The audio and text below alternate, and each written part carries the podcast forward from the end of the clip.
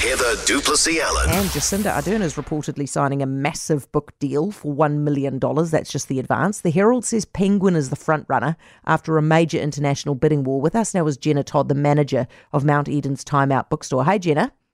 Kia ora, how are you? I'm well, thank you. Have you ever seen an advance this big?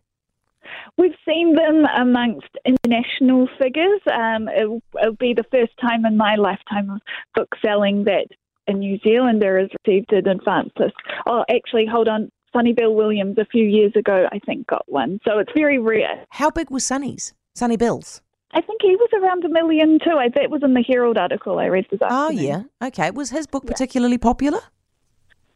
It was a good, it was a good mover, yes. A good mover. Are you going to read Jacinda's book? Um, I probably won't need to read it because I think it will sell on its own. Do you only trying, you you only read in order to encourage sales?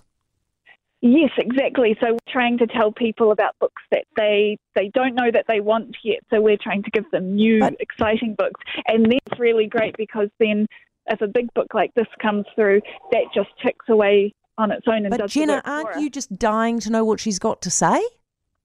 Well, if I was going to publish this book, I would see I see international appeal for it to have elements of advice and problem solving combined with being a memoir. I think a lot of customers will be interested. Okay. There'll be a lot of talk about it anyway. So do you reckon it's going to be one of those self-help motivation type books?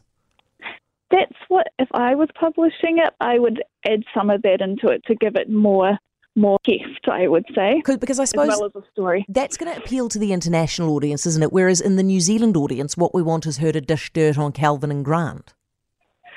Yes, I, I think she's too polite for that, to be honest. It's possibly true. Now, apparently to break even in New Zealand and Australia, she needs to sell about one hundred thousand copies. She'll do that easily, won't she? I think so. I, I believe it. How long before this kind of thing happening, this, the uh, the advance, the signing and so on, and then the book actually coming out? Like, how long do I have to wait, Jenna? Mm, I think I think we'll be waiting a year or so, but that's good. It'll be lots of rumours um, brewing, and then it'll all be announced and very exciting. And just explain something quickly to me about the income, right, which I'm fascinated by. So she gets the million for the advance, and that's just Australia and New Zealand. Then she also gets advances from all the other places around the world where it might sell, and then she gets she gets royalties from each sale? I'm not an, a true expert on this because I don't work in publishing myself, and different um, authors will have different contracts with different publishers. So I can't I can't be tight on that. But I think once you reach a certain amount, you would start earning royalties on the books that you sell. Oh, good. Geez, it could be lucrative. Jenna, thank you. I'll pop in and buy it off, off you when it comes out. Jenna Todd, manager of Mount Eden's Time Out Bookstore. Tell you what. With a million dollar advance and all the other advances and the royalties, by the end of it, Jacinda will probably have enough cash in hand to actually be able to buy five or six rental properties, which obviously she wouldn't do because she wouldn't want to make the rental crisis, like the, the, the home owning crisis worse. But if she did want to make the home owning crisis worse, she could buy a lot of properties, couldn't she?